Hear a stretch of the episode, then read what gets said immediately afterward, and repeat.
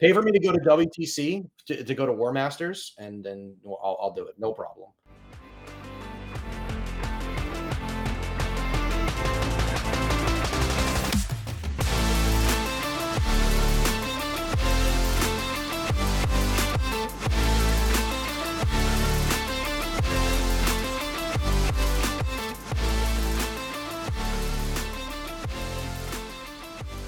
Hello, everybody, and welcome to episode 43 of Stat Check. This is Better Kahl Saul. Um, it's, it's the worst. I love it. Um, alternative titles include Call Me Maybe and and Uh, Nerf that's all I got. Votann again. yeah, Nerf Votann again. That's exactly right. Um, ancestral sentience, more like ancestral jail sentence. Um, That's right. I hope everybody is having a great time. I hope any events that you were at this weekend went well. We are going to get straight into the show. I am Innes. I am joined by Jeremy and Anthony. Nathan, unfortunately, could not be here with us this week because work reasons, I assume. And we're also joined by the best dressed man in 40k, Mr. TJ Lanigan, who is here fresh off his win at the Richmond something something something tournament. Yeah, Uh, Just I mean, open. Yeah, Just Richmond, one. Richmond Open. You, you almost had it. there was It like almost there. 15 lines in that text thing. Like it was like the Richmond Open run by or something like that. Yeah, it was a Richmond Yeah, Open run by away games, but like the name of the event it's too was many words. Like I got two words or one. That's all I got. All I got time for in my tales. Open. That's Um, so anyway, welcome everybody. Thank you for being with us. Apologies that we are a couple minutes delayed here. Jeremy was having um, Excel is too big for computer issues. To call a mockingbird is not bad. I, I do quite like that one. Uh, I am watching Better Call Saul at the moment though, so that's uh, why it was fresh on my mind. Anyway, how has like that. everybody been? Jeremy, Anthony, Anthony, you've been off for two weeks. How have you been? Let's start with you. I'm remaining off. It's pretty good. I spent Saturday in the woods with no service. Uh Portarabo's book is so bad that I'd rather stare at the mud than read it. So I learned that. Um. What else did I do? I finished Betrayer. I linked up with a buddy and talked about how we're gonna do an Argel Tal conversion as a commission. That'll be pretty sweet. It's also not gonna be done until like next year. Um so yeah, it was Eric. Oh, Um, yeah. yeah, Well, that's when the installment plans are done, right? That's when you get done with the installment plans. yeah, yeah. Well, his uh, it's gonna be his golden demon entry for Adepticon singles next year. Hell yeah. So So you Yeah, know, we- about the same time that you'll get Codex Space Codex Chaos Space Marines. crazy dog. Um, so yeah, it's gonna be pretty baller. I'm pretty excited about that. Um, nothing else super interesting. We saw demons today. That was really fucking cool. I'm very excited about that. Demons will probably be the next army in my wider collection. It'll be them or Custodes currently vying for who I spend money on, which is a wild comparison. you could you could have a steak or you could go to McDonald's. Like these are the choices you're choosing between right now. You should Yep. definitely consider McDonald's about equal to the steak. Yep. Those so those are the options of the armies for me to play. Uh, to be fair, I've said this a couple times, but not like anywhere publicly. Like Custodes can be interesting. They just haven't been. Uh, there's a world where they make them like fast and dynamic and do a bunch of shit. And instead they've just been like drooling on objectives. So instead, hopefully, maybe now they'll be cool and interesting instead of lame, boring, and brain dead. So what do you the reckon the odds are they keep karate stances? not great because like two karate stances is about as much text as every other army's entire army and detachment rule so i doubt they stay uh We're gonna have enough cards too, right? Like we'll have enough cards on the table already. I don't need be- space cards. and I hope just- everybody's got their dual discs ready and waiting for ten. yeah edition. yeah exactly Stat check brand dual discs coming soon. to a shove store the near table like Oh, so that's, that, that's uh, what Richard Siegler had on his um Lucius Re- on his Rangers, right? yeah on his rangers yeah Th- they were mars i'm pretty sure Mars, sure. um Apologies. this ironically this uh card you'll note is different from the rest of these because this is a blood tithe buff and it's the only one i've never used uh and that is resurrect angron Oh. uh It's where it remains. It's where you it know, just use that one to stack your blood tithe points on. yeah it's yeah exactly it's a great uh like whatever like i guess it's the paper that is weighted i don't understand what you would use it for but yeah it's a a nice useless card that comes in the already thin World Eaters pack but yeah No, we'll you- see You didn't use it in any of your disciples games with uh, Vibe Check? No, Angron has never once been resurrected by me. If he dies, he stays there. Otherwise, I guess he's earned it. Yeah, exactly. He has two states, alive and dead. This this shit is how you score fucking ten on pile the skulls. Don't fucking do this. Um, Anthony loaned me all the rest of the cards, but kept that one so that I couldn't use it. Exactly, it's true. Luke has my entire World Eaters army right now. Actually, he has all of my cards. He has everything else except this stupid shit. Uh, don't play Angron. It's bad for you kids. Well, it doesn't. You don't have an Angron either, right? No, I literally don't own one. I'll, Yeah, I'll so- get one for tenth, but um, Jim will finally get to paint a centerpiece model for me because it's the only thing that I never do. I'm just like constantly only grinding, you know, the meta, the grind lord lists, and never the actual like fun to paint models. Um, so yeah, I mean, if you'd actually owned your Nid army, you'd have had a cool centerpiece models. Uh, I do own a significant portion of my Nid army. My Maleceptor's in the other room, but it's not like a tyrant, right? Um, so No, Oh, yeah, Centerpiece stuff is like he, he goes as far as Drazar, Abaddon, and that's, yeah, that's That demon no prince. Angron Anthony doesn't respect No bases Kharn larger either. than 60 don't have a millimeters, Kharn basically either. what we're getting at. I have a Kharn somewhere, but yeah, It's never really hit the table though. It did once. I played it exactly once, and then he failed to kill a unit of Votann bikes actually, and then I took him out of the list, and he's never been back. I mean, All very with the new on mine because Jeremy and TJ both had much more interesting weekends than I did. Yeah. Um, I did basically nothing. Um, my mom was away this weekend, so I got stuck with the dog. I say stuck with. I got to watch the dog. Yeah, I Um, was gonna say, how dare you? So I, I did some painting. I'm painting up a Guilliman and a Chaplain for my terrible White Scars list for my tournament this weekend. um, Yeah. because I gaslit myself into being like, it's only a Scottish major. I don't have to win them all. Uh, and then I I'll be heard really about this at that. actually. Oh, you're gonna win anyway. It's gonna be so sad. Yeah, I heard you and Brian are taking some ridiculous lists, and Brian's like, and we're probably still getting into the finals anyway and play against each other. I'm Yeah, like, so I'm playing White Scars, 20 Terminators. So basically Rafra Faz's list from um like a bunch of the UKTC, UKTC events, but I'm like playing a works version of it because I'm like, I'm not like buying things for this. Uh, so I like converted a chaplain. I don't have any shooting and I have like a land speeder storm and a land speeder tornado, and that's like it for shooting. Um, it's gonna be good. Um, so it's the basic gist is it's plus four to charge Terminators and plus four to advance Terminators. When you Um, cast your spell. I, I built a lot of redundancy. The list starts with four CP, which I really don't know what to do with. Like that that's a lot for me. And look, his Uh, Iron Hand I mean- C- list started on none, so that's like exactly. infinite more. Uh, And then uh, you've got the you've got this the the relic for plus one to cast. It's like a warp charge six spell, so I need to roll a five. So I, it's all my CP's going into. Like He doesn't even have a dial that goes up that high. His dial goes from like one to three, five. He doesn't even know. No, no, no, because the Iron Hands list doesn't often spend CP, so sometimes you just have six sitting there. My game against, uh, I had one game against the Dark Angels guy where we both sat in the deployment zone and we both hit double digit, C- we both hit double dice CP, like seven each, which was just like, what's, going wrong here? Um, but yeah, that's been me broadly, not really done much. Um, bunch of prep work for the tournament that I'm running, obviously, um, getting everybody to do their lists and stuff like that. everybody a baller to the White Scars Vanguard directly consolidate D6 plus six into your DZ. Hell yeah. That's a fun strat. wild. We're gonna have a good time. It's gonna be great. All right, Jeremy, why don't you finish finish off the main guys, and then we'll get to TJ's interesting weekend. Sure. Uh, my weekend was pretty straightforward. Uh, I ran uh, GT at our local. It was 34 players, I think. Um, most of them were regulars at the tournament. There were a handful of new attendees. Just went really smoothly. Nice and you know, five rounds, WTC scoring. Um, if you want to hear more about the event, you can read the UTC recap article. It'll be coming out later this week. Uh, but yeah, it was it was a really fun event. Got to watch a lot of really high caliber games. Uh, got to watch Francois get absolutely scammed by the dice three turns in a row. Um, it turns out when uh, an orc player asks the judge to measure a charge, and the judge says it's 11 inches, the orc player will always say, "Done." Yep. Roll like three. it. Here we go. 12. Every Nailed time. It's always on the year we go roll as well. They Oh, never yeah, just a fail hundred it the first time. They never. And this is after he failed- bad about it.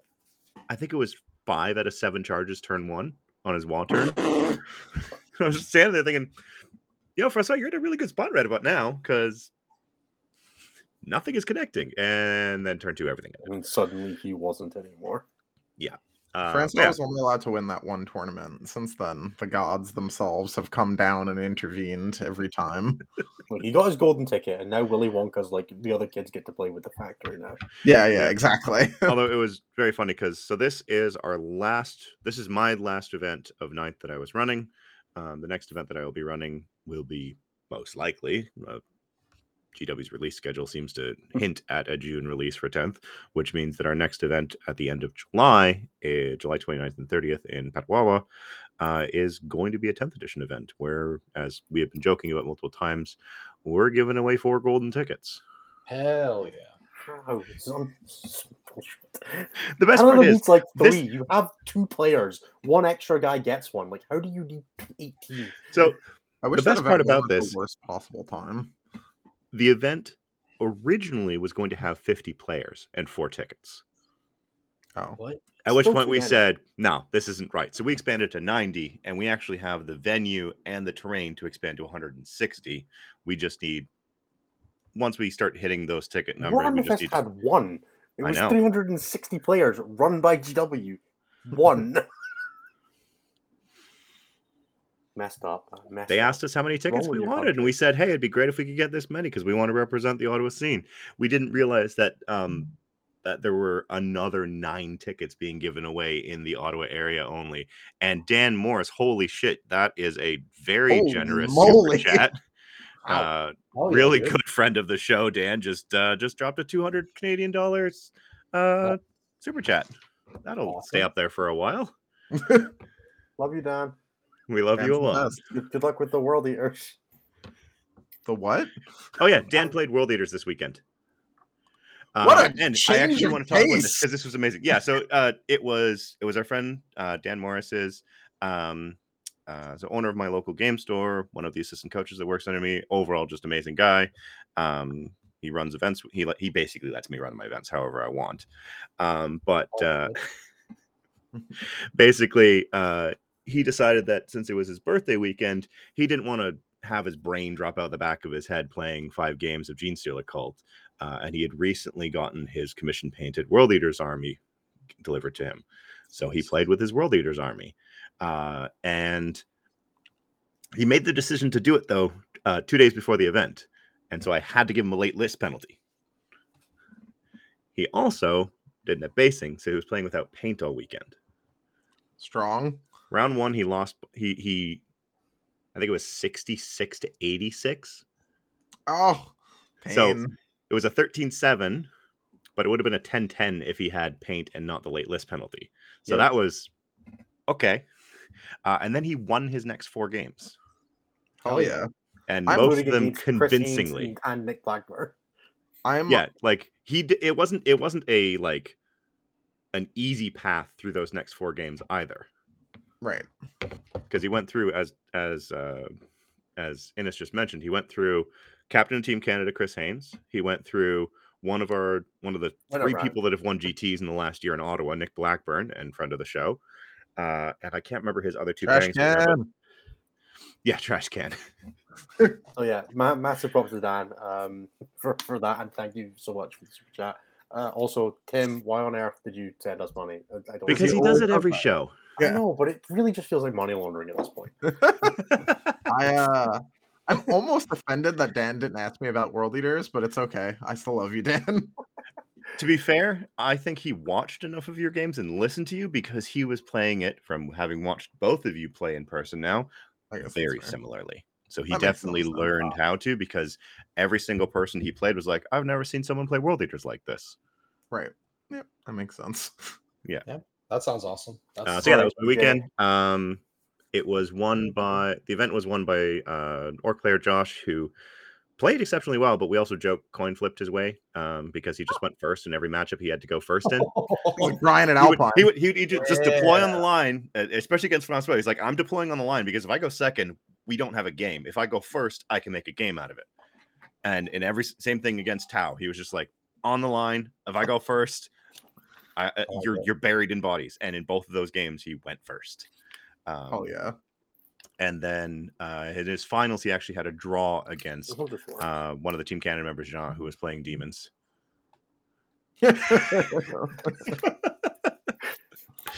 uh, yeah, so that was that was fun. Um, we handed out some invites to our July event. That's my weekend, uh, and now I have a, a few weeks off. Like I'm playing in an event at the end of May, but it's a joke to me right now because nine doesn't count. Mhm. Completed it, mate. It's over. Speaking, Speaking of of nine nine, not counting, TJ. TJ, what'd you do this weekend? Thank you for being with us. Oh, TJ. man, Thank you I for went bearing with us all doing our to- introductions.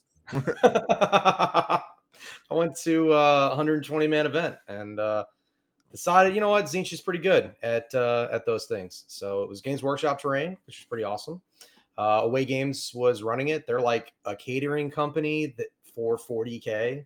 So you just show up with a tractor trailer of just an entire event, and they roll it all out, and they run everything for you, and then they just leave from whence they came. Is it like Aladdin Oh. style? They literally like roll a carpet out of the back and it just like pops up out of the. yeah, it was pretty. It was yeah, just like that. Like the table pops up and the terrain's there with a chess clock and a dice tray. And you Oh, yeah. He's there with the Tzeentch army, like all ready for a tournament in, in that, Yeah. in Yeah. I mean, I was, yeah. So, um, had some uh, some pretty great games. I had some great opponents all weekend. Um, that actually that orc scenario actually happened with Ganyo at his top table. I played next to him at the finals, and his opponent was like, "Yeah, I'm playing against guard. I can't win this game unless I go first. So I'm just gonna put my entire army on the line. No one's hiding. No one's in reserve. If I go first, I win. If I don't, I lose." And then he just didn't go first, and Ganyo just killed like 700 points of his army on turn one, and he was like, "Yeah, that's that's how that's how it be." So just accepted his fate and died. I mean, Do we have it? Yeah. kudos yeah, to him what for recognizing the win condition and just Yeah. Yeah. I mean, he was super chill about it too. He was like, yeah, this is, you know, he's like, I'm just happy to be up here because he got paired up because he was the draw. So he got paired up to play against Ganyo. So he was he's just like, "All right, fuck it." Yep. So, um, yeah, it was super cool. I played, um, let's see, I played Death Guard round one, Iron Hands, then Demons with some Skarbrand in it, um, then Orcs, Chaos Knights, and then Eldar, um, Ulthwé with some Eldar, uh, with some Avatar action. So, um, God damn it, Chuckman. yep, Mr. Shuckman himself up in the finals. There's only one person that gets to go five and zero with an avatar on their list, and it's Matt. Yep. Oh, thanks, Nas. So, hey, thanks. Stat check winning events, but Richmond gets IT scores in. Well, yeah, that Yeah. happens. Like I said, away games just runs everything. I was very impressed. Actually, it's my I first. would really like my the ITC event. points. I want to know where I am. Yeah. And So- it's needs validation. I do. I desperately look, man. It's just all about the advertising, right? Like, yeah, That's true. Like we win events here. But yeah, so I had a great time. Um, and uh, yeah, I was trying my Tzeentch list with Be'lakor. I had won a GT the weekend before with it, like a, a smaller one just to test the list with. And uh, I was like, you know what, we're gonna test it out. This was Games Workshop terrain, and uh, yeah, it did really, really well. Like Be'lakor single-handedly won me like three games. Like wasn't even a question. is so cool. So, but yeah, so that was my weekend. Had a great time. Plus do you think the and all the drug. or the Be'lakor data sheet? Yes. Yeah, we can talk about new demons, man. I was pumped, man. That was a great reveal. Like the CSM one, I was like, there's some really good stuff. Abaddon's really strong. Like, I really like the way Abaddon looks. But then the rest of it, I was kind of like, Dark Pacts are cool. Legionaries are not. We'll see about obliterator, obliterators. And then, like, I saw the demon reveal and I was like, man, the strat, insane. The abilities, insane. Be'lakor, ridiculous. Keeper, keep on looking at the next thing because that's fine. You- Like, keeper can be bad. It's all right. You I think it know, looked okay. It's got a lot of rules and a lot of It's, it's it's really good at not dying yes. and killing infantry. And Yep. Four I, five of Feel No Pain is a stat line on a mod still that big. yep, it's hundred percent. But I feel like I probably want slightly more out of my big giant greater demon than you can kill the fuck out of some intercessors. you That's need fair, to do that's fair. something. Like it doesn't go past strength eight, which is really scary. Um, In the old days, that was fine. That would have been okay. but Yeah. now, Yeah, now it's like That's so Wounded good. On fives is a little sketch. Yeah, what the fuck? yeah, you just walk up to a land raider and you're like, um, two Yeah. maybe. I guess we're both I staying here. Yeah. Yeah. So, Skarbrand's yeah. weapon looked pretty good though. Although I'm Scarbrand. sure that that wounds Bane was- Blades on fives. So yeah, Skarbrand looked real good. The only thing I can say about the reveal that I was kind of like, hmm, that's a weird choice that you would do this. Was Be'lakor with uh, D6 plus one damage on his sword? I was like, come on, bro. D6. We, we were past this. Hell You yeah. just had I'm, I'm a D3 fan. plus I like the swingy. Yeah, Why? Why do you like that? Why? Yeah, that no one else does, bro. Because we play a dice game. The two of us on the top here are in agreement. I think it's fine. It makes him, you know, he keeps his ceiling. He loses his potential. He's a little less reliable. I think D three plus three was just in general a mistake. So I'm cool with it. Yeah, I mean, look at Skarbrand. We went from D3 plus three to just flat six. Exactly. I would Yeah, have so also they would have done the same Be'lakor. thing. Yeah, I I, would I feel like Be'lakor doesn't need more rules. Actually, now Yeah, that I I feel, said feel like out already got this whole thing of like you can't lose the game turn one, which is real nice. Well, you can, true. but you shouldn't. No, no, no. Don't don't think about it. Nobody's gonna nobody would move six inches forwards and shoot you. But yeah, that looks um Just think about the What- immunity to Votann infantry. yeah. So I was real excited about that. That was uh definitely a, a nice surprise for a Tuesday. You get some good demon uh get some good demon reveals. So I can't believe they're not even doing an army reveal tomorrow. Unreal. I know it's ridiculous. What is it, sisters? yeah, yeah, they're doing sisters. Brian will be happy. Even worse, they could have done agents. I Fine. didn't speak agents. There are armies that are cool that can use agents. Agents of the Imperium. I just think, Anthony, maybe they will make they will actually make Sisters cool this edition as opposed to just like weird. Whatever they normally are. Yeah. They were cool in like the beta codex in eighth Yeah, that one was actually pretty fun. when they had like weird like uh, or acts of faith were like basically psychic tests. It was great. That was that, one- that one was cool. You know, I think I understand why you guys don't like them. You guys said you guys are, you know, the stat guys up top, and like they just defy all stats because they just hold on to dice and go, yeah, so this dice is gonna be what I want it to be, and that's just is what it is. That's why I hate Eldar so much. So yeah, Yeah. I, get it. Both That of is- them. The dice hated mechanics are. Way before they had fate dice.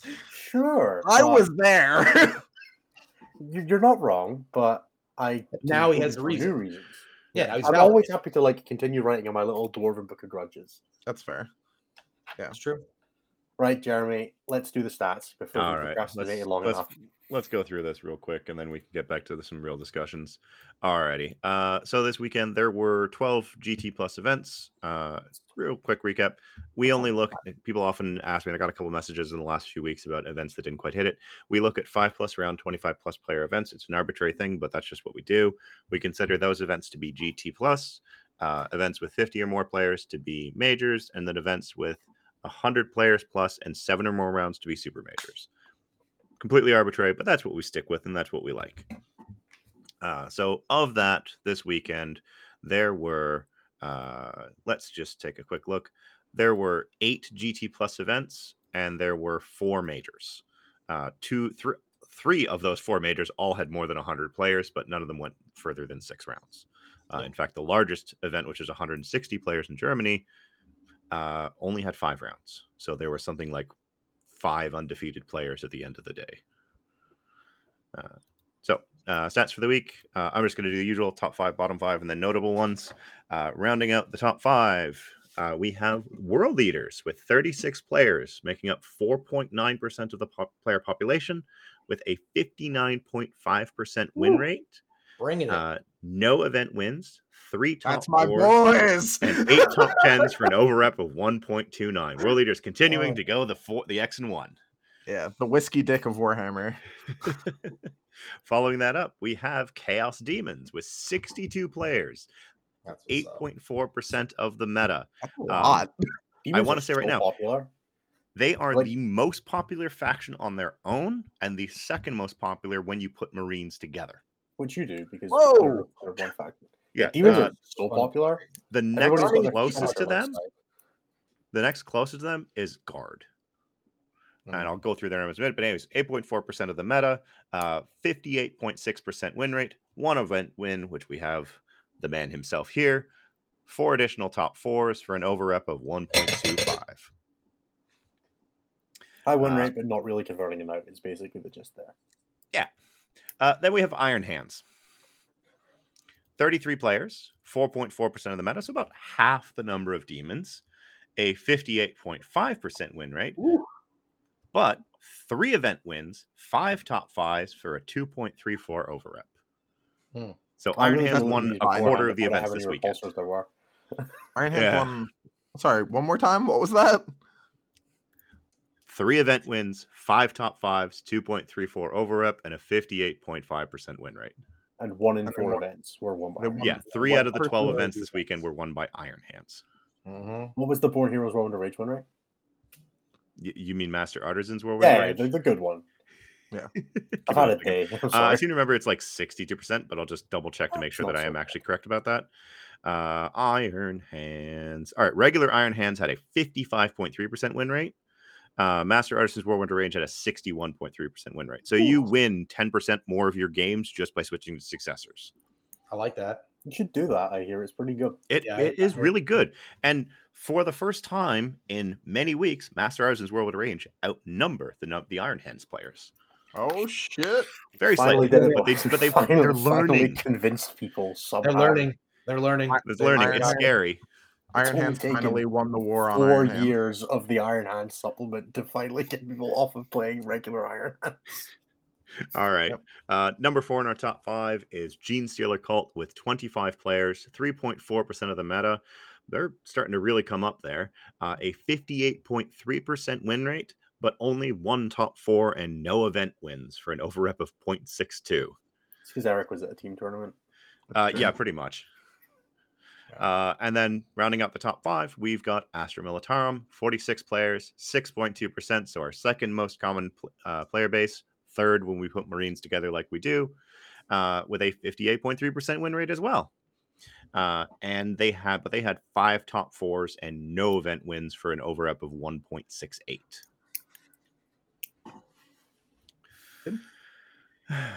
I don't. Well, I why does mean, the Dark bottom, Horse why does the bottom five winning games sad? thing, just not the winning tournaments thing. Yeah. Did not win like two events this weekend, by the way? Uh, Tyranids. That is an interesting one. They won one event and had two top fours with a 48% win rate and 3.5% of the meta. So there How was one more players- Tyranid player than Gene Stealer Cult player, Mid but they players can't be won. converting better than you. You need to buck up. Uh, no, the other one that was actually interesting was Leagues of Votann, hence the name of this weekend. Uh, 41 players, 5.5% of the meta. They are way up there in terms of representation. Uh, 56.1% win rate, two event wins, four top fours for a 1.51 over rep. I, I saw think- that event win. That event win it- was on War Games Live. It I was. think they need to be nerfed again. Uh, yeah, but we got like a month left in the edition. Who cares? Nah, fuck them. No, no, no. Here's the thing: tenth, they'll pay for the sins. I think, Ah, I think perfect. Votann and World Eaters should get nerfed in that we're watching World Eaters balance data thing that's coming up. They're The one keeping they, it the one they close eye, mentioned. bro. We're keeping an eye on World Eaters and Votann. All right, let's go through the bottom five. They just make me sad. Um, actually, I'm going to go through like the bottom eight because they all make me sad. Uh, so uh, at the very bottom, we have Raven Guard, but they had four players, so I don't care. The bottom, bottom, bottom, bottom army that had more than 10 players was Salamanders, making Ooh. up 1.8% of the player pool, a 32.4% win rate, uh, and one top four, which gave them an overrep of 1.19. What the fuck is going on? Uh, Was it in the Pacific Northwest? Like that's all I all I got. So actually, it was the Death or Glory Invitational that had like five Salamander players, or something like that. I just I was going through the stats. I was like, why are there so many Salamander players in whatever that is, Midwest? Yes. Oh, yes. I don't actually the know where that event was. Maybe they read the list from the from the weekend before and were like, "That looks good," and then played it, and we're like, and then just went for it. Yeah. Yeah, maybe. And then went and then went on average two and three as a collective. Hell yeah, dude. Uh, following that up, a tier for our silver brethren, Grey Knights, 21 players, 2.8% of the meta, a 39.6% win rate, and no event wins, no top fours, but four top tens. All Nice. right. Nice. Okay. They're kinda Somebody knows how to play the army. Yeah. Uh, our, our COG boys, Adeptus Mechanicus, 10 players, 1.3% of, of the meta, a 40.6% win rate, uh, no event wins, no top fours, and one top 10. So There was zero. one guy there this weekend with Admech. Not only was he playing Admech, he had a flyer. oh, no. Yep. What year? right. I'm actually going to keep going up the ones that are below 45 because these kind of are very amusing. Um, Death Guard had 20 players. 2.7% of the meta, a 40.6% win rate, zero event wins, zero top fours, and one top 10. rough. Yeah. I played that good round going, one. Death Guard." Well, Dark that- Angels. That that tournament win is just saying What? 17.1 and Whoa! zero from them. What? Dark Angels, 22 players, 3% of the meta. So they are below, I think, Cults. half of their peak of arcs. Um, yeah, 22 players, 3% of the meta, uh, a 41.6% win rate, no event wins, one top four, two top tens, and it makes a 0.7 over rep. Have they considered playing Stalwart Whirlwind of Rage? How the mighty have fallen. yeah, they, they, uh, We're- we're so we're so happy to see it.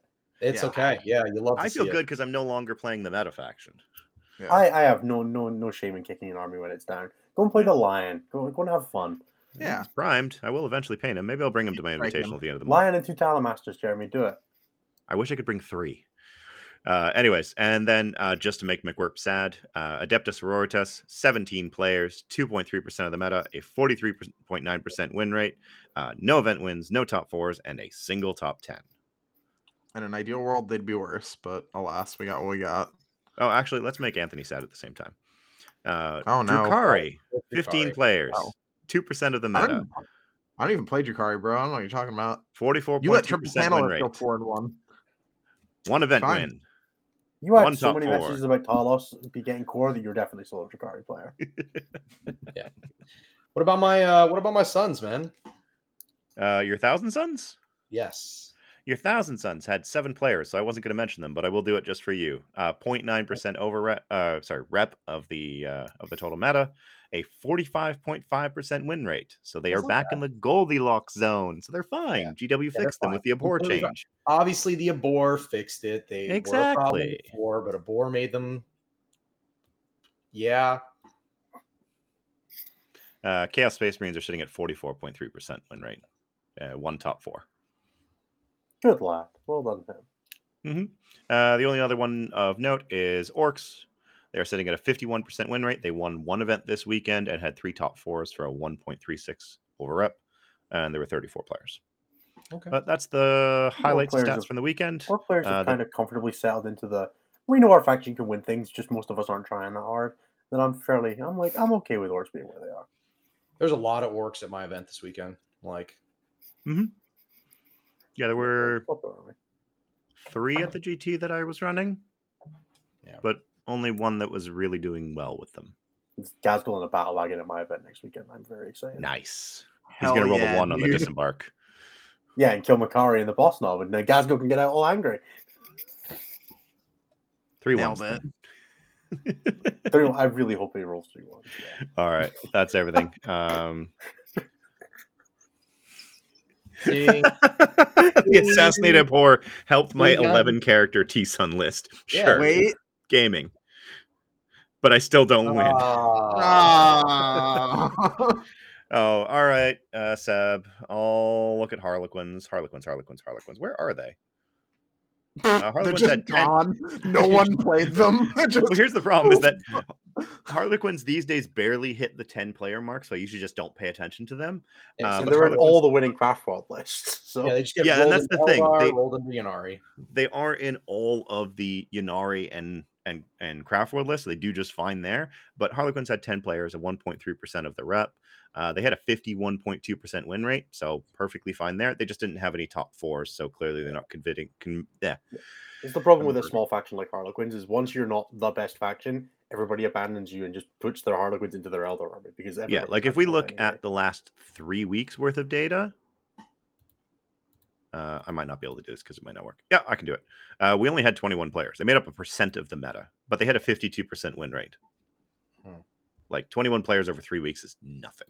It's more that they've just been abandoned wholesale in favor of like Swift Strikes, Masterful Shots, Light, which I see tons of.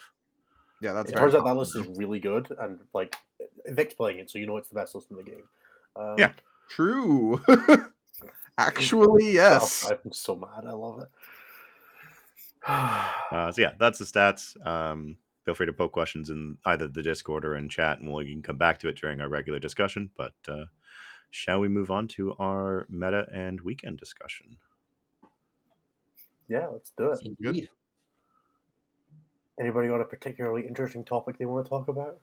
or anybody in chat want to like start like listing off cool topics that we can just riff off of, I'm happy to do either way. Anthony, when are you getting a haircut? Uh, we are two pounds away, so Hell yeah. Hell yeah. I'm so Uh, excited for you. Yeah, me too. Uh, I am very over this. I'm sure Uh, Hannah's very excited too. Uh, yeah, I mean, I imagine she's not not excited.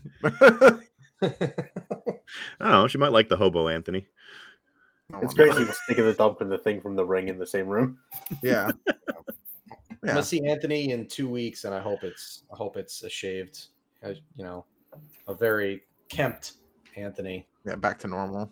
Yeah, Um, gonna open the door and Shaggy's gonna walk through. And I'm, okay, Uh, it wasn't him. Yeah, that's true. That was very good. That was good. Anthony should tell us about his new demons army. I'm actually like doing that as a thing for Sigmar anyway. TJ is painting it, as a matter of fact. What Right, reveal have you guys been most excited about so far? Uh, Abaddon or Be'lakor? Not. Rapid ingress, obviously. Oh God, fuck! That's gonna ruin the game. It's so bad. We are probably taking bets on how long and how hard rapid ingress gets nerfed. I think that might be a betting pool we put together. Once we have a bit more of a bit more of the tenth rule, we get all the stuff, all the podcasts so to put a bet in it. And for that, I reckon by the first balance data slate, it's two CP and once per game. Get back in the boats, boys. Yeah. Someone For start. reference, rapid ingress is the um, one CP deep striker during your opponent's turn. Oh, Sam, why do you hurt me like that? What do you do? Oh, I thought you were talking about the one not you, question we can ask. That's I not thought you were talking about the can one you can get back in the transport when you get charged. That shit's stupid too. No, Oh, they, we- they mentioned that that's just a re- something the just for repulsor can do, but they haven't actually said how it works. So I guess we have to wait for the repulsor data sheet. However, Yeah. I Oh, am yeah. very glad I have a painted repulsor because my desolation rings are going to be a menace. I don't even want to think about that. Uh, yeah, Sam Lemon asked which podcast is the most dead: Chapter Tactics, Biff Bot, or Canhammer. Ooh, Nice. ooh. I feel hurt being lumped in with the other two. It's obviously Fight Club. Come on. That's True. true. True. Or Frontiers. Oh, got him on his own thing. No. Uh, How could Frontiers can't be dead if it never lived? Um, Oh, It had towels on it. okay. Grant asks, "What will you do the first time a Nid player shadows in the warp and heals your whole army?" TJ, I feel like that one's into you. Yeah. What did he say? When a so when nids are gonna hit you with shadows in the warp as demons, and it'll just heal your whole army because it makes you battle shock. I mean, the, if we're playing Be'lakor, he just gets to reroll those battle shocks, so I'll be okay with that. Um, I'm I'm, just laugh. excited to um, see how much damage they can do when they when they do their once per game. Everyone on the table just gets just wrecked. So that should be really funny. And then I get to heal most of it, so that will be funny too. Like you'll be like, "Oh man, you killed all this shit," and be like, "Anyway, my turn." Shadow form. So no, no, if they do it on you, Free. you just heal anyway on that on that initial one. Like it doesn't even like it's not even a separate thing. Yeah, you can Oh, heal right, on both. literally at the same time. Yeah, so they Yeah. kill it, then I heal it, and then yeah. Well, no, Oh, I Battleshock just doesn't do damage to you. Yeah. all of those weapons that trigger battle shock on an Oh impact. yeah, are terrible. Although I think all of them do have a choose a unit that was doing with this, so you don't have to do it. But it would be Yeah. very funny if it's Could after resolving literally just attacks. Like, I'm not. I'm not playing my trap card. I'm not Yeah. doing it. I'm not doing it. I'll just be looking at it and be like, "I'm sorry, you want to battle shock me, right? That's that's a battle shock Do weapon." you want to battle shock? Do you want to battle shock me? Do you want to battle shock me? Do you want to yeah. battle shock me? To the start of Yeah. every phase. Yep, Nids Nids are gonna do the same thing. Be like, "Hey man, you got that once per game thing? Don't forget, Look, bro. It's turn one." I'm like, "I know what it is. Shh. You want to use it?" Yeah, do you want to use it right now or never? I will Yeah, say, I, that- want to, I want to actually say this. GW has actually done an extremely good job of consolidating all of the information and all the previews into a single article that they've been updating every day. Yeah, nice. Where you can just go through and it's it's the article is literally called Warhammer Forty Thousand New Edition: Everything You Need to Know, and it starts from the announcement, goes through the initial new unit previews, and then goes through and then links all of the faction focuses in the same place, and all That of is the rule changes that they've. I think released. I'm Goonhammer like, has a rolling article that they're updating. Yeah, uh, every that one's even well, better. Yep. Which has like everything, like all the like stuff that was just spoken about, like in seminars mm-hmm. and things like that as well. including Great links to every single article. It's yeah, the We're- two of them We're are a little spoiled having a bunch of people who are doing good things for us. Yeah, yeah. People taking the time to take to take care of things that no one else wants to do, like compile information. Yeah. Yeah. Yeah, I'm very excited for the things that I, I'm willing to bet there's a bunch of people, us included, who are holding on to a bunch of cool things they want to debut because Yeah. tenth is coming, and they're like, "We'll just do, we'll just start it with tenth Do it with a fresh that. data set, fresh information." Yeah, like like Games Workshop's app. exactly. Because apparently the joke. current app can't handle the new army rules. Yeah, it, I'm definitely not going to start coming using TTVA properly this time. back. It, it doesn't exist, guys. But it Yeah, might. Contact lost. It's incredible how six faction focuses in, they still have issues with letting us know what the next faction focus is at the time when the article because they're drops. trying to protect you. They're trying to getting protect you from your better. This time it was like a half hour after the article came out that they updated the sheet to show that Sisters was tomorrow. I think we, should, we it's should do some overreaction. Be like, I think Tzeentch is just gone from the Codex because it wasn't in that article. Yeah, but they put the uh the the um The bird is the yeah the bird's on the cover. The bird is The on bird's the on cover and they cover mentioned and then not specifically in the about allies all. rules. Yeah, they don't even preview his weapons. Nope. They But don't remember, produce Lucius the weapons. Eternal is all that exists for Emperor's Children. Yeah. Come on, bro. That was definitely a funny like. How bad is it though to hmm. feel your faction's just gone, bro? Yeah. How do you how do you know you're not an Emperor's Children anymore? Like you're not getting battle line noise marines. Promise Yeah. you. Yeah. Oh, Oh, I just realized that. That is sad. Well, they um like they were like, guys, we need to show Tubby. And like, oh shit, but his rolls are still really bad. It's fine. Just show the fact that he can use both hands. And you're like, To be all fair, right. when you have this much muscle mass, you got to be because like it's really hard to reach over yourself when you're Yeah, this who's large. got, Yeah, like, he can't triple scratch his back one. now with his knife. So, Yeah, he's got you like got to be triple- like pretty ambidextrous. Yeah, I do like that they finally clarified in today's preview, finally, that you mm-hmm. choose one melee weapon that a model is equipped with because I was getting really tired of telling people that Guilliman and Abaddon didn't have like 20 something attacks. I longed for the world where they The did. That number of would've people who genuinely thought that was actually sick. hilarious. In the It would have been funny. It also would have been a terrifying world to live It in. was like trying to try to explain to people that no, you can't give your Chaos Sergeant two chainswords and he's got ten attacks. Like that's Why just not not? going to be a thing. That Every now and then at my GTs, I do have someone who walks up with the question of, Hey, it says I can make one additional attack and I have four attacks. Does that mean I make eight attacks with this guy? Hell yeah. that guy's awesome. You're In there this like, case, it was a yeah, World and Eaters that player, and he was asking about his- eviscerators, right? He was asking about his eight bound with an eviscerator. Yes, and he has Oh. two. So he gets to make two for every Yeah, that guy gets 15 attacks, right? Yeah, No, he was asking me this in battle round in, in round three of the tournament, so I got really worried about what happened in the previous two games. Uh-huh. Uh, he did lose those first two games, so I wasn't that worried. Okay, so probably Imagine if not. you lost while doing that. We had Uh, a, he, he was running World Eaters with chaos demons, which, as the stats have shown, drop your win rates. hmm, Don't do that, kids. yeah. We had a similar decide what meme, I need to decide what meme to run for my last RTT. I'm currently on Nid's plan, but I could definitely meme it up with like Just do, just do like, go back to the Jormungandr and big bugs. Yorm. I'm tempted, but I don't know. Do Gorgon. No, no, I have professionals have Come standards. on. Um, yeah, Grant. You never know what to ask. What what until you ask what the TO will say. My player should. Shoot your shot kick. That's what we call angle shooting in the business, Grant. That's true. Yeah. If anyone who I knew asked me that kind of question, I definitely would be punting them into 10th edition before the event was over. Oh, Although I, we are, go ahead, orks, Nope. and it should play orks. Look, there is no amount of money on the planet. That's just not. You know that's not true. It's I know it's, it's not like true, but it's it's, like- also a challenge. it's So like fifty bucks, if that. It's like a munchie box and a high five. I'm getting up at 6 a.m. I'm getting up for a 6 a.m. train to go to this tournament. No, Okay, so two munchie boxes. Yeah.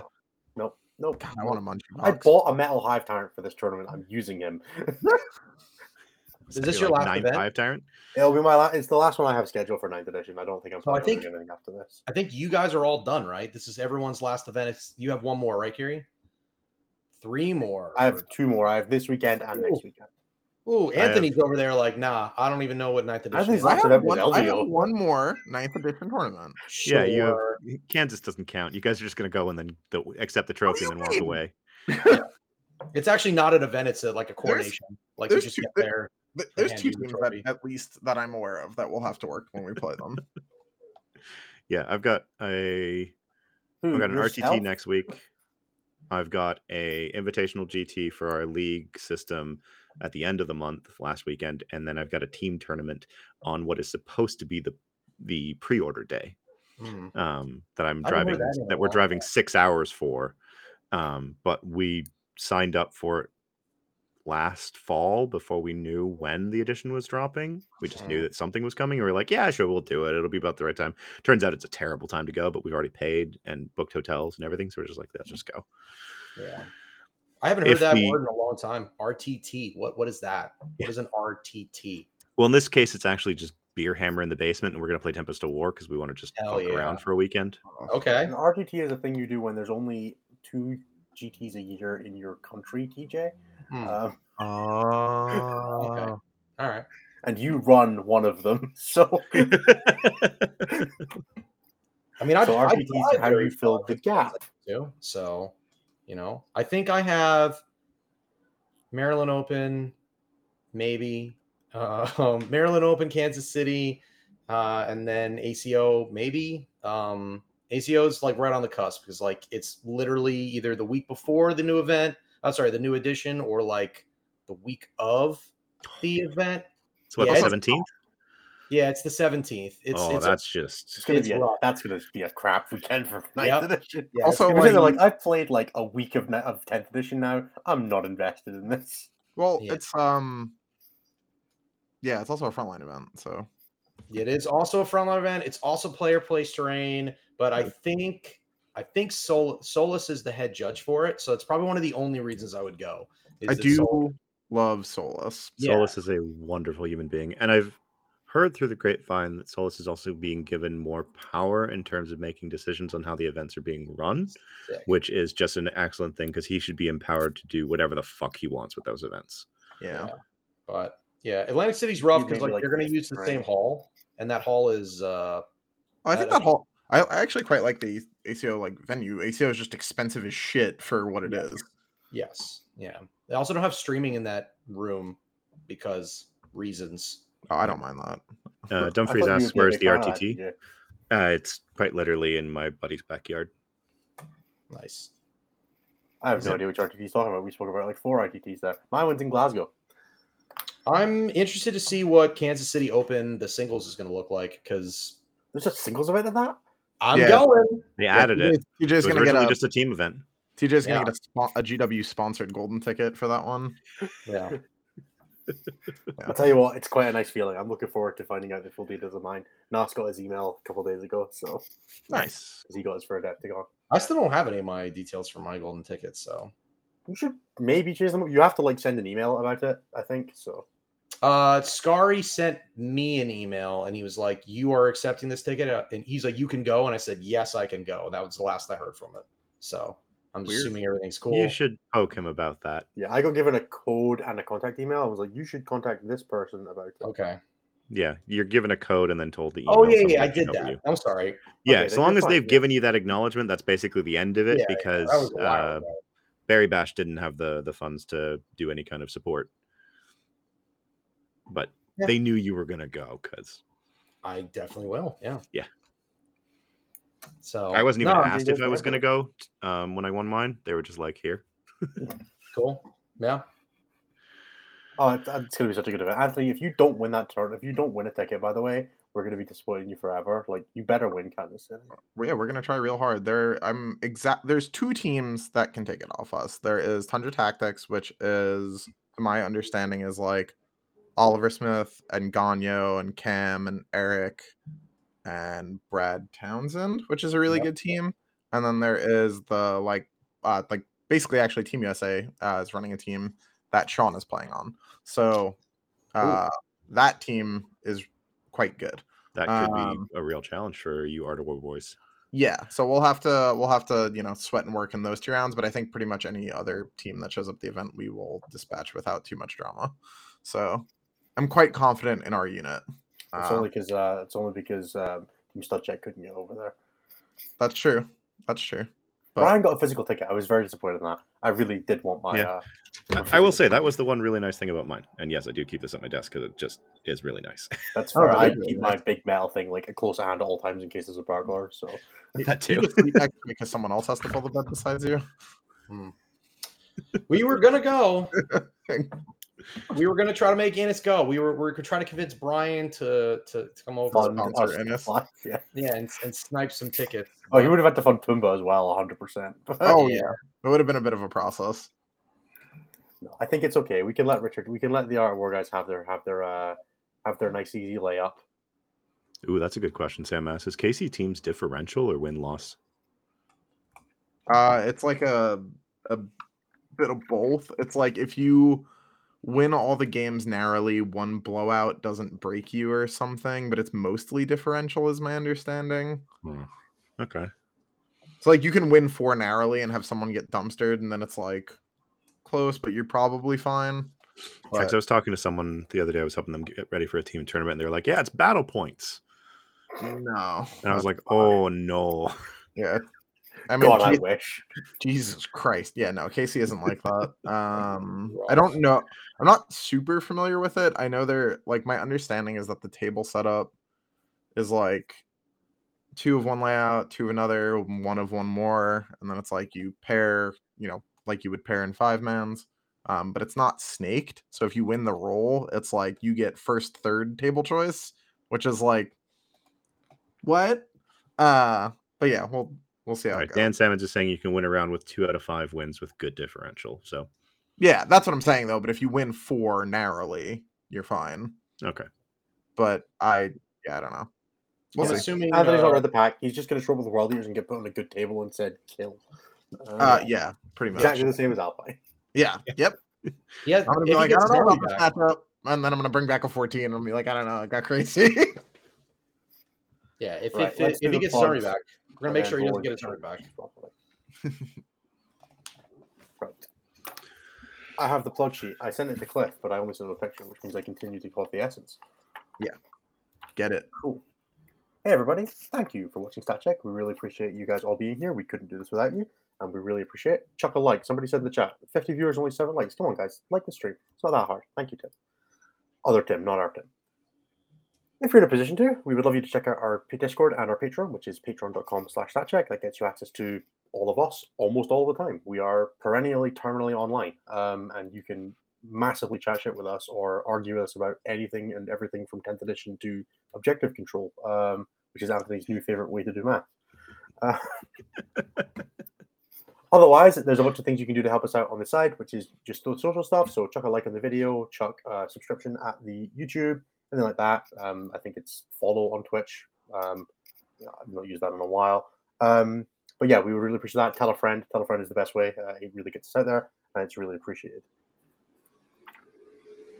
We also have a couple of other shows on the network. We have X and One and Into the Matrix. X and One is our bi-weekly show that's run by you know Cliff and Tim, who are dads and operating with 40k within the framework of having a life outside of 40k, which is not something I can relate to personally. Uh, and they do a bi-weekly show that is that was last week, uh, and so there will be a show, and that was with um, Jim Stanley, who is a commission painter and all-around wonderful human being, and also Anthony, who was there too. Um, they covered Anthony. Do you want to very briefly talk about what you covered?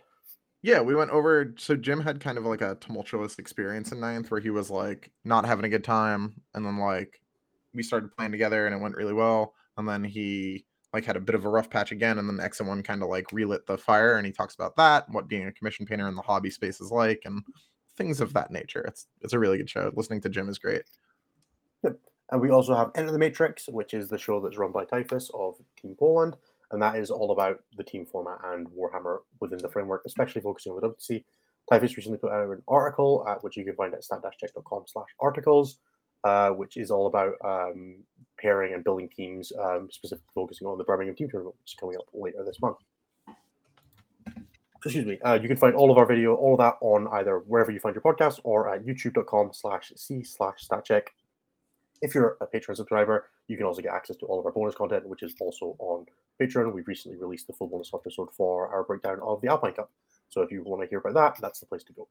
Finally, myself and Typhus both offer coaching. If you're interested in hearing from either of us in a more one-to-one, whether you want to work on um, gameplay, a list for a tournament, um, anything upcoming, um, preparing for 10th edition, all these kind of things, do reach out. We would love to hear from you. That is stat-check.com slash coaching or email us at coaching at stat-check.com. We would love to hear from you. Uh, it's been a really, um, really productive couple of weeks recently with um, helping a bunch of people out with Iron Hands, which is, you know, help tell them to stand still and shoot, uh, but in really cool and interesting ways. Um, yeah, that that article, uh, as Content Law says, that article by Typhus is still, it was a really good read. I've been doing team format for like a decade now, and I was I was learning things from him. It was a pleasure to work with him. Uh, if you're interested in team coaching at all, I would definitely recommend you check out Typhus. He has a wonderful brain for the thing. Even Otherwise- just doing a team event with the those boys was super like enlightening. yeah, it's definitely like, oh, there is things I can take from this, despite having done this for a long time. Um, hopefully, the same went backwards because you know you always try to be learning and teaching, right? Right. Like I learned a bunch of stuff from Anthony, like how you can just say all your matrices are yellow and win anyway, and people will think you're a hero. Um, even you're actually green on your matrix, you're just lying. I can't account for the fact that my opponent's gonna make mistakes. I just don't know where they're gonna make them and how many points that's gonna get me. I'm giving you a floor. I'll bring back the floor. Sometimes you do always have to take that into consideration. Like that sometimes they make no mistakes and it's a 10. Yeah, I'm getting I'm getting you eight to twelve, bro, on the bottom. But you know, sometimes someone fucks around, and then they find out, and maybe demo charges aren't super good into eight bound, and you get a twenty. So it'd be like that sometimes. It do be like that sometimes. So thank you, everybody. As I said, uh, it's always a pleasure to be here every week. We are going to roll very quickly over into Discord questions. If you have a question and you're not in the Discord, you can chuck it in the chat. We will get around to as many as we have time for. If you really want to make sure it gets answered and you're not in the Discord, chuck us a super chat and we will 100% answer your questions. But otherwise, we're going to be rolling into the Discord questions now. Um, let's go and find the Discord questions. I'll kick it off. Uh, Go I've for got it. them all open here. Uh, all right. Uh, this is kind of continuing a conversation that we trailed off at the end of the last episode, but I do wanted to I wanted to bring it back up because it is an interesting discussion. Uh, how would you all propose any new league, circuit, whatever, deal with bad actors, bad sports, repeated, com- reputed or confirmed cheaters, and so on? Um, this is asked in the context of the UTC, the Unified Tournament Circuit, kicking off in the northeast of the U.S. and eastern Canada. Mm, I, as far as like the Scotland scene goes, we have a like a tournament a TO chat that we just keep a log of anybody who's gotten yellow cards, and then if they hit like a couple of yellow cards over a period, they start on a yellow at the next event, and that's kind of all you can do. Like it's not public facing because you don't really want to get in crap for it, but and you don't want people to know that they're starting on yellows because you know you want to like it's nice to have a war people, but you don't necessarily want them to like know in advance that there people are being warned about them um, without like the context on it. But it's it's always a tough line to walk because at the end of the day, most people running these things are volunteers and just don't want to catch the heat for it.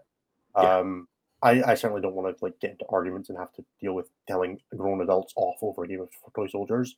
It's just not a thing I particularly enjoy spending time doing. So it's always hard to find the incentive in there. Obviously, the incentive is the, the people around you have better games, but trying to solve that with conversations is maybe better than trying to solve it with you know strict structures. Yeah, and I, can say the same thing from for running events for the last couple of years. Um, our local, by local, I mean all of Ontario, so pretty big player base. Um, we have a, a a TO chat where we log uh, cards that come up, um, interactions that happen, and also interactions that we are told about by TOs outside of our region about our players. So we had a player who had been carded at an event um, locally and then a week later he was red carded at an event down in the states. Uh, and so we were just like okay we need to have a chat with this individual because we, this is this is a really bad pattern that is that is starting to form uh, and people are complaining. And that's where as tos we really need to take action. Ideally it never reaches that point. The discussions are had earlier on and um, issues are addressed people players take breaks whatever however it ends up coming about um, and it never reaches that point uh, but it did reach that point with this one player. Um, yeah, in terms of like the the circuits as a whole handling it, it's really difficult um, because no like no formal group ever wants to be dealing with disciplinary issues, even though in the interest of making the experience better for players, it's something that has to be done one way or the other. Um, because a lot of the time, it's it's you don't want to catch heat, you don't want to catch the blowback. Uh, in some cases, reputed or uh, or confirmed cheaters are um, part of larger groups, part of larger teams that will take their side in things uh, and will you know defend them or boycott your events or do whatever that makes your life as a TO miserable if it's not handled very delicately.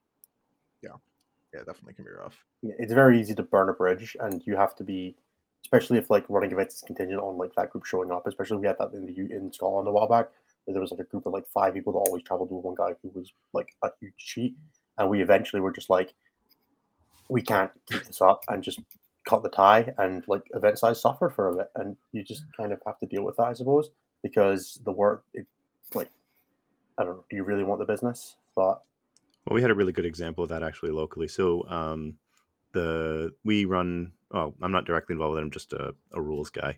Uh, but there's an Ontario league that runs two, three seasons a year. Um, that each each city or region, sub-region within the province will run their own league.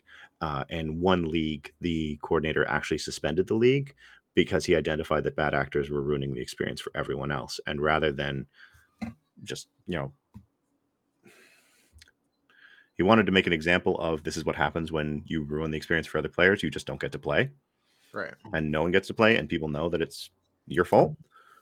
Um, but at the same time, it's also really difficult to do to make a decision like that because you're you're putting them on blast, and they're going to come back after you. Yeah.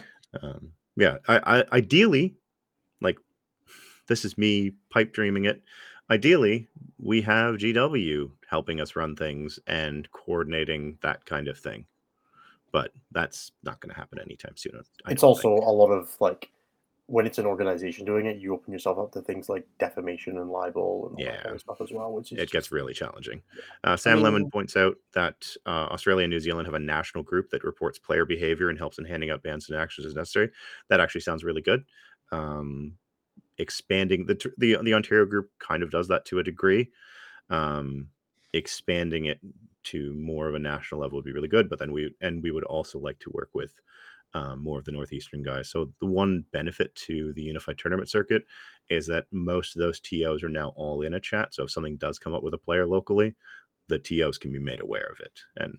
Whether there's Yeah. disciplinary action or not, they can at least keep an eye on that player. And if something comes up, they know that there's a pattern there. It's not just a one off. Right. Yeah.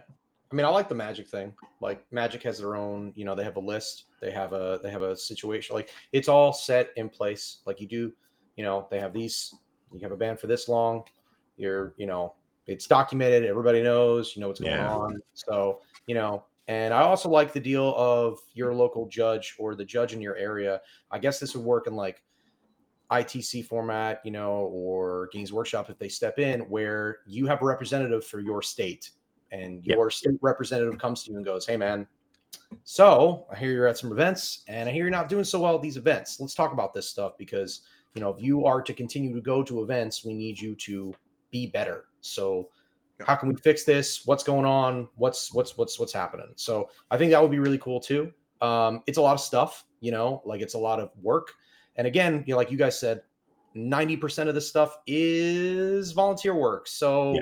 Nobody gets paid, nobody gets done. And the thing about magic is, is that there are, I wouldn't call them paid, but they are the They're compensated. compensated. They are compensated, right? But they do take tests. They are compensated. So there is definitely a level of professionalism, uh, professionalism where they can do, you know, this kind of work, and it is available for them to to utilize the you know the resources that they have, like Yeah. their website, documenting things like that. So to that point, it is kind of a you know a good thing. You know, uh, Calzone Gaming points out that Magic is all centralized through Wizards of the Coast themselves and their digital TO system. So they have formalized this system. They have judge systems. They have judge tiers. They have training.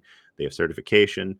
All of this, you know, just it takes resources for, for Wizards of the Coast, but they've seen the benefit of it in Yeah. their tournament system as a result because it is people players trust if it is a magic event, then you will have a tier one, two, or whatever judge involved with the event that will handle everything. And the most important part of that, because they are compensated and because they are organized through Wizards, there's accountability. So you Yeah. don't run into the judge at this event said that my that my opponent could split fire at a boat and its contents. And when Yeah. that comes up, you're just like, God, that Nothing we can do about that. I mean, you know, there's that too. There's also the the set, you know, uh, penalties, right? Like, Yeah. there's a set penalty. You know exactly what's going on. So instead of you being the bad guy who's like, "Well, he he banned me from all these events for two years," it's like, actually, I didn't ban you. the you know the higher you know the actual Yeah. rank system. It was not me personally. I took this back, and this was the decision that was that Yep, was this put in. was or this is set in stone on a piece of paper. You do this, it's this long of a ban. You do this, it's this long of a ban. Game losses, points losses, whatever it's going to be, that's what it is, right? Yeah. And then it takes all of the stress off of you guys as judges because you're not the ones that are going like, I don't know what to do here, so I guess mm-hmm. I'll make I'll go light because I don't like you guys said I don't want to get in trouble, right? I don't want to be the guy who everybody hates because they made their friend, you know, not be able to come to events or points lost and stuff like that. So Yeah, and this is the thing. Uh, Louis also points out. You can look up the the match gathering penalty document. is available to the public. Um, this is actually something that I'm working on internally, um, following some feedback from this weekend. Uh, so f- going forward, all of the events that I'm going to, most of the events that I'm going to be involved with running are being run in partnership with Dan Morris, friend of the show, and Nick Blackburn. We formed a little organization that we're calling Breath Weapon Gaming that's going to be running events out of the Ottawa Petawawa area, but then also going elsewhere. We're kind of looking to do what um, uh, what was it? Away games? Was you said it was that that did the uh, Richmond Open? Mhm. Um, looking to do something similar to what they do, where we'll run and coordinate our own events, but also be available as hired judges, as um, as event consultants, or even runners for other people when they want to run local stuff. Uh, but one of the things that came up this weekend was I had to do a snap decision about because someone was discovered to have an illegal list, um, and it what it came down to it. It was an issue with the BattleScribe output. Um, and the player hadn't double checked to make sure everything was correct, and he was starting with one CP more than he should have. Um, and he ran for three games with that extra CP. Um, it was brought to my attention on the Saturday night, Sunday morning. I talked to the player, and as I was talking to the player, I was on the fly having to figure out how to handle it. So I got some feedback from both him and the player that he was playing at the table. It's like, you guys need to have some like formalized penalties. Like they didn't feel that the penalty was unfair, but they did notice that I struggled to be like, this is what it should be because I hadn't written that down. And so having those formalized uh, penalties also makes it very clear. It's like if you have an illegal list, it's 20 points in the yellow. There's no questions asked. There's none of this. You know what the expectation is. Um, we were talking with some people earlier um, about how, just in general, events should handle late list subs. Uh, because one of the things that has come up recently uh, with GW previewing the new mission system is you're going to have deployment, uh, mission rule, primary, uh, scoring, uh, a huge number of combinations. I can't remember what they said. I think it was something like 12 mission rules, nine mission primary missions, and like five deployments. So you have an insane number of combinations there. And there are some combinations that I'm sure certain armies will play to better than others. Knowing those ahead of time uh, is an advantage. And so what some TOs are talking about doing is announcing those missions after list sub. But if you then say, well, I'll take the list penalty because I can submit late, knowing what the missions are and get an advantage out of that. Especially if you it's just a round one penalty, well, what does that do? Yeah. And so it's just like figuring out the best way of dealing with something like that. Um, we want to formalize that for that exact same reason. I just think that like just because the missions are changing, it doesn't mean we have to lose all control over them. I don't like that part of things, but I get I think that in general, lists should be like list late submission should have a fairly stark penalty to it. But I mean, yeah, for my events, I've always announced missions after list lock. Um, just makes things more interesting. Um, all this dust was an exception because Nick was working with me. And Nick was like, "No, no, we need to have the missions defined." I was like, "But it's more fun when your players don't know what they're expecting. no. You just have to expect for there's nine missions. You're going to play five of them or six of them. Yeah. Trolling. Right, moving sharply on. Who's the best adder and subtractor on stat check? Anthony every day. That's right. Anthony loves OC. Yep. Um, OC versus ObSec, which is better? We're not. Anthony is too long on this one. Anthony cannot answer this in a succinct, in a succinct fashion. Yep. Oh, we lost on us. No, just camera. Sorry. Needed to sneeze. Okay, fair enough. Uh, When do we have the hot takes or gossip episode for maximum algorithm engagement? that's Cliff's thing. That's full, hot takes is Cliff's show. We're not taking it off him. The second he wants to make it happen, we'll make it happen. Yep. Yep.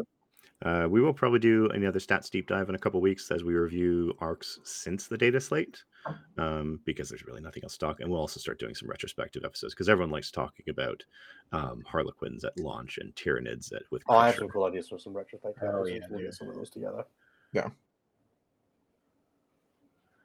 What else? Uh, can we have a toe pony emoji? Absolutely not. you guys didn't respond very well to my toe. You're not responding well to Tim's. So, um, that's a, definitely a Discord reference. Who do you feel the target audience is for this show, and how do you, who do you feel supports it? um, I don't I know. feel- I think. Sorry, Anthony. I would say that the target audience is just like it's a very wide range from like people interested in attending tournaments and math nerds through mm-hmm. like people that are regular tournament attendees that are like bleeding edge chasing the meta and everywhere in between. I think the philosophy we've always tried to go with is StatCheck is a vehicle for us to create the content that we want, we would want to interact with, that we want to make, that we want to write, that we want to read, that we want to listen to, and the hope is that the audience follows us on that. There's Yep. a little bit of focus on like we try to make things that are aimed at different levels. Obviously, a lot of the discussion that we have on the show is kind of either toilet humor or aimed at each other's level of competence. Like there's kind of not much in between. Um, that- that's disingenuous. Like we, we try to try to capture a broad spectrum, as Anthony said. Um, Yeah. but we, we make the show we make the show that we want, and we hope you guys are along for the ride. Is honestly the, the best answer I have. Yeah, I would say that it was like what was done here was started out of an attempt to fill a void that we perceived, which was uh, both stats coverage, but also skilled player commentary on the meta. And those two together is really important. And then it's branched into other areas, which we again have seen gaps in, like X and One, where it's appealing to those that don't have a ton of time to commit to the hobby but still want to do their best. Uh, and enter the Matrix, where it's all about teams, because everyone here is super passionate about teams play, and there is very little content, if any, for team that covers teams. Especially to that depth. Yes. Yeah, and when then we tried to do a little bit on like making top level play accessible, like that you can see into the window of it a little bit because it can be a little bit of a black box.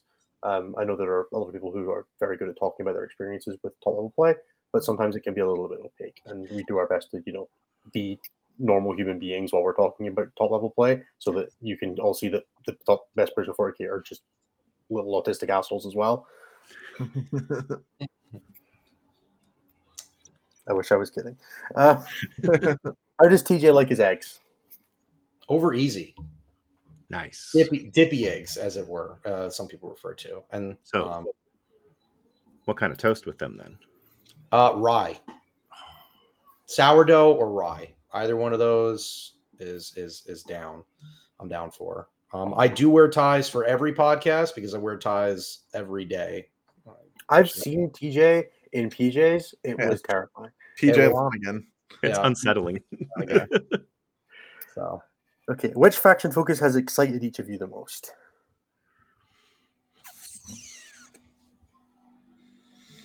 I think I was pretty excited that CSM didn't just get like on the fourth Tuesday of the random Wednesday, you get plus one to hit against Ultramarines in their deployment zone. So that was pretty cool.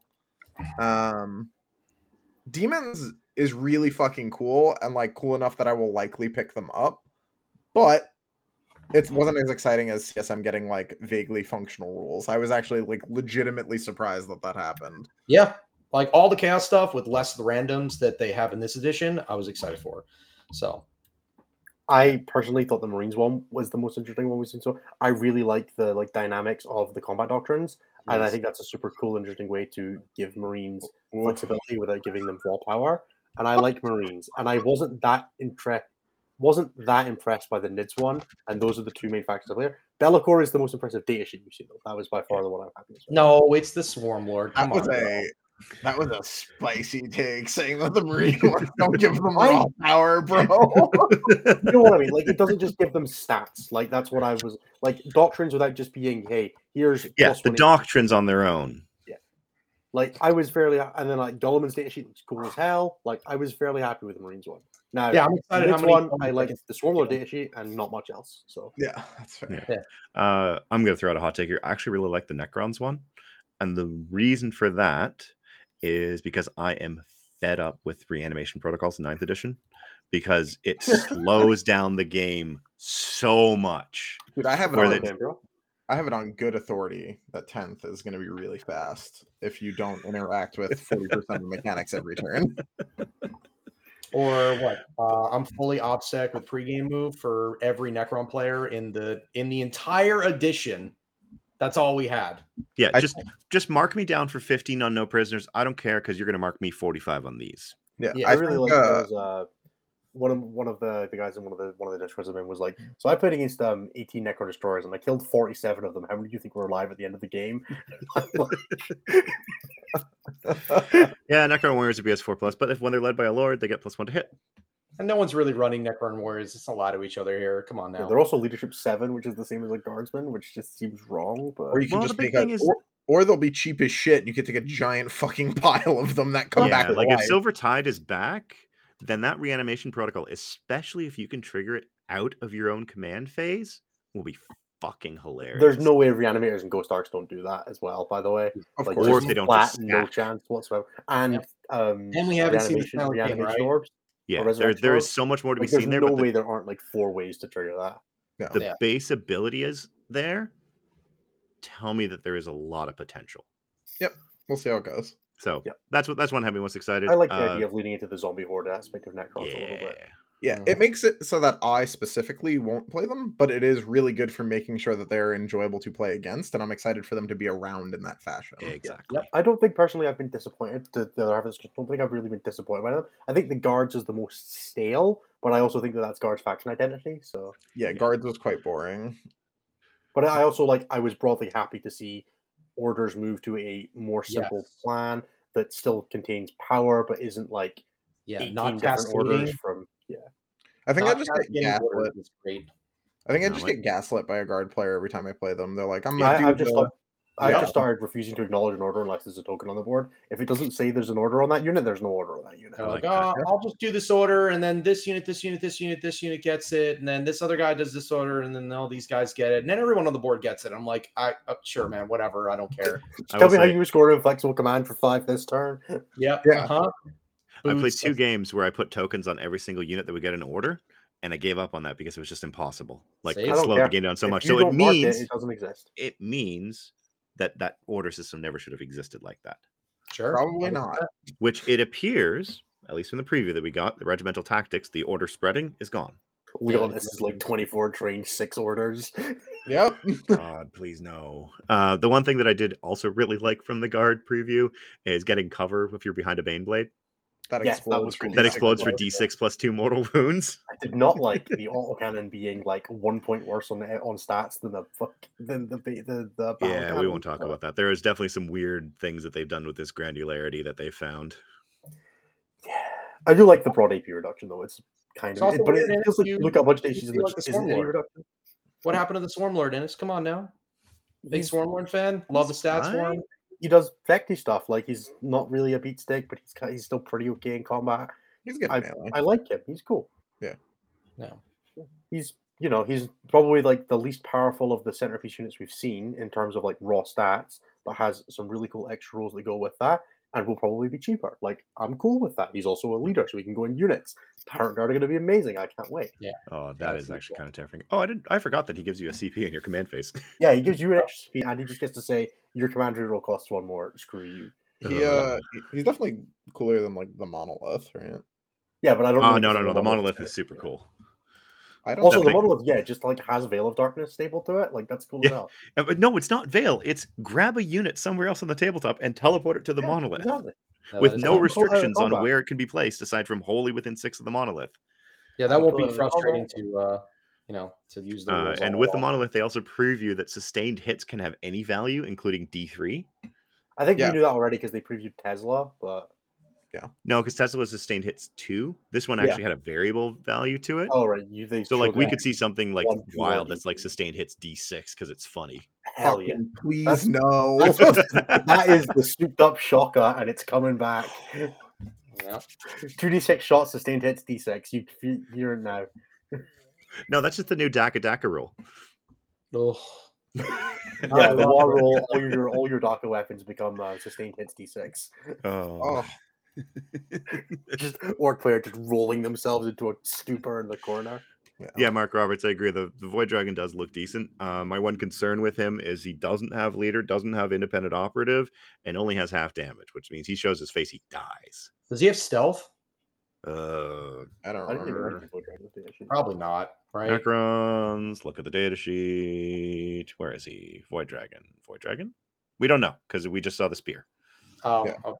Or did they All just right. say he has half damage? I think they said it somewhere. I don't actually remember anymore. Yeah. There's a lot of rules that are like, does he have that? Was that the other one? Yeah, it was mentioned somewhere. I don't know. Give me the damn index, GW. Just let me read everything at once, and Yeah, then we can actually have informed hot takes. Yeah. I mean, I like that all of the like tank, all like all the info like characters, and all that just like heal D three in every command phase as well. Like you'll probably be never to kill for that reason alone. Yeah, That's you true, don't actually. Mhm. Skull dragged by precision weapons. Living metal. Right. Next one. Do you think the tenth combat patrol has a chance of being a viable tournament format? Probably not. No. I think it'll be No. an interesting one, but I don't think it's going to be balanced enough for it, that. It'll be a good beer hammer or like Friday night with the friend with the, with the guys thing. It what it will be is an excellent way to get people into the game. Yes. because I you can say, be great for storm Buy this leagues and things box, show up Thursday nights, and you play with this box, and all the rules are already ready for you. You don't need Yeah. to make any decisions about building your army. They have been balanced against each other, supposedly. I don't really know how 20 Poxwalkers balances against a Redemptor, but Poxwalkers and Typhus, thank you. oh, okay, yeah, sure. Makes things Um, every, no, so just- much just better. guys. Just just play Um, do you think the Demon's Deep Strike mechanic gives any leads to the GSC Deep Strike mechanic? Probably not. I don't think I did. I don't really think, yeah, impossible I don't think the correlation is the same, but uh, it does mean that they're going to keep some form of deep strike in for GSC, which is heartening because, like, yeah, you know, How I would want you? I don't think you could get rid of it. That's like the only. Right, thing but I- It's part of their mechanic. Like it's part, it's part of their never know, right? identity. you know, you just never know. So this allows you to at least be like, okay, well now I know they're going to get something, right? I wouldn't bet on it. It's Gene Circles, bro. They could I hope- be, uh, I don't know. They're, I hope they're going to lose lean really heavily into the truck side of things, and they just all Mad Max style. Yeah, I was they could gonna be a say, I hope they mechanized lose their deep strike and now they have to everything is transports. All right, Oh. Anthony, we hear you've been playing a bunch of AOS lately. What has been some fun lessons learned from AOS, and how would you summarize the game?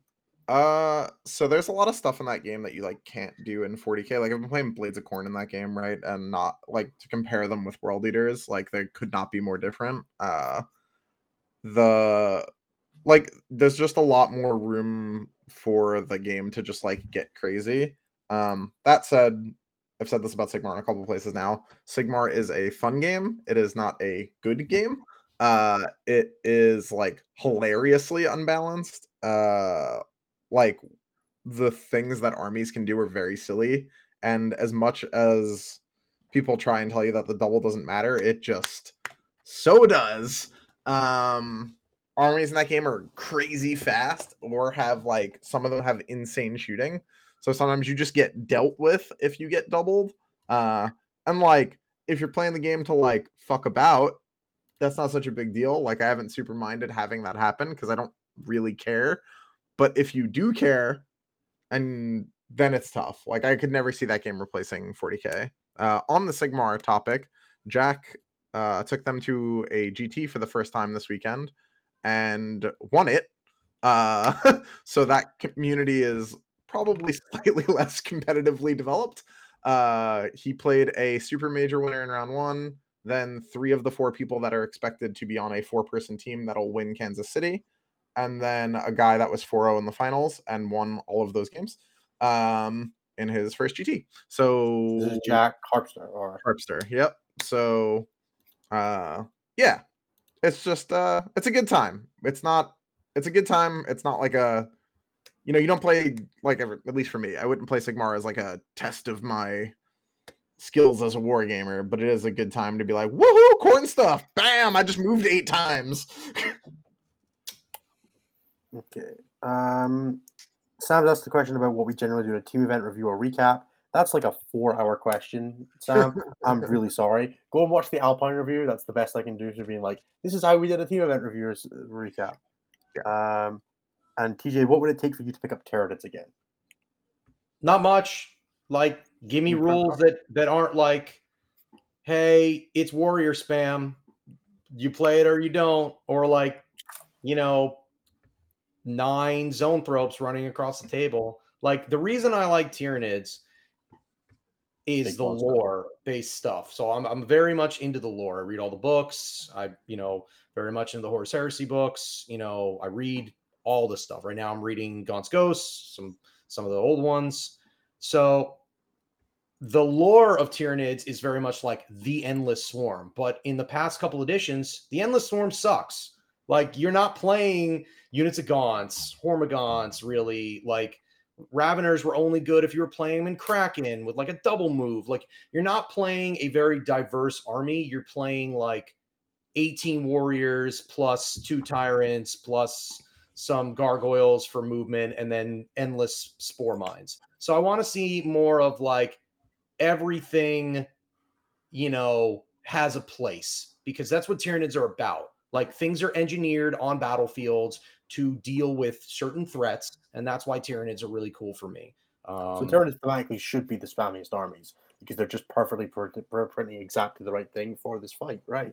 Like you should always be just playing like you know if Stonecrusher Carnifex is the best unit here, your army should just. No, stop. Because like, and the other thing too is like, no army has like three tyrants, right?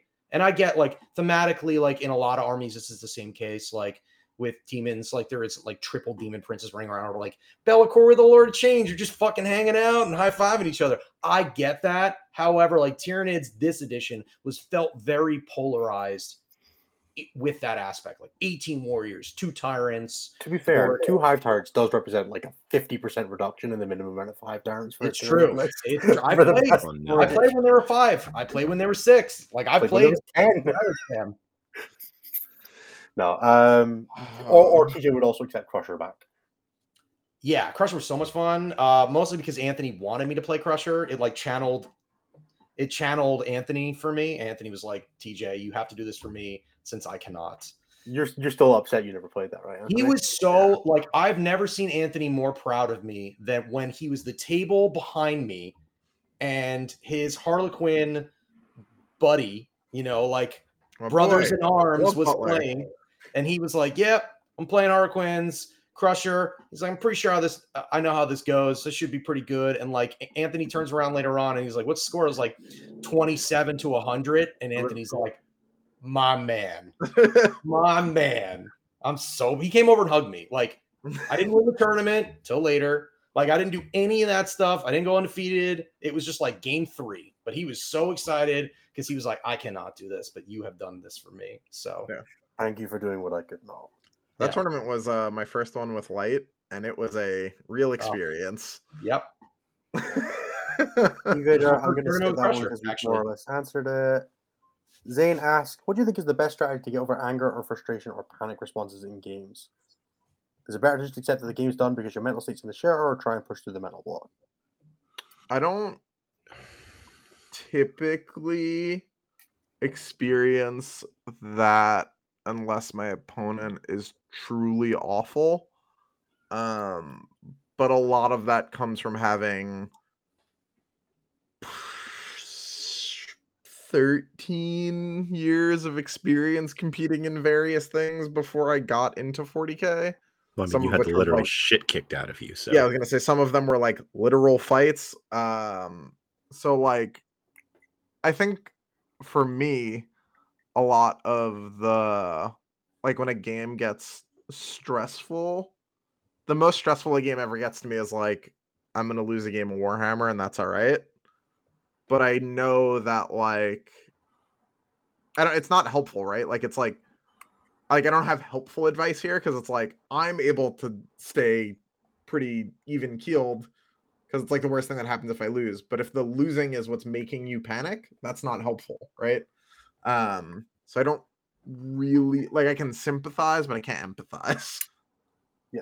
Um, can't win them Um, all, right? Cannot win everything. If you were going to win everything, then you would, you're playing the wrong game. You should play something where there's money involved, so you can actually go and make some money. Like, don't play this if you just never lose, right? So Did I, did I tell the Mike Brandt um like announcement story on the show last week?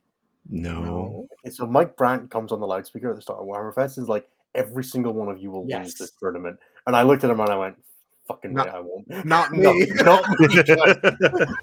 Innes took that one personally. Yeah. I literally looked at people like my teammates. I was like, no, not happening. Does your teammates include Brian? Because he clearly does not feel that way.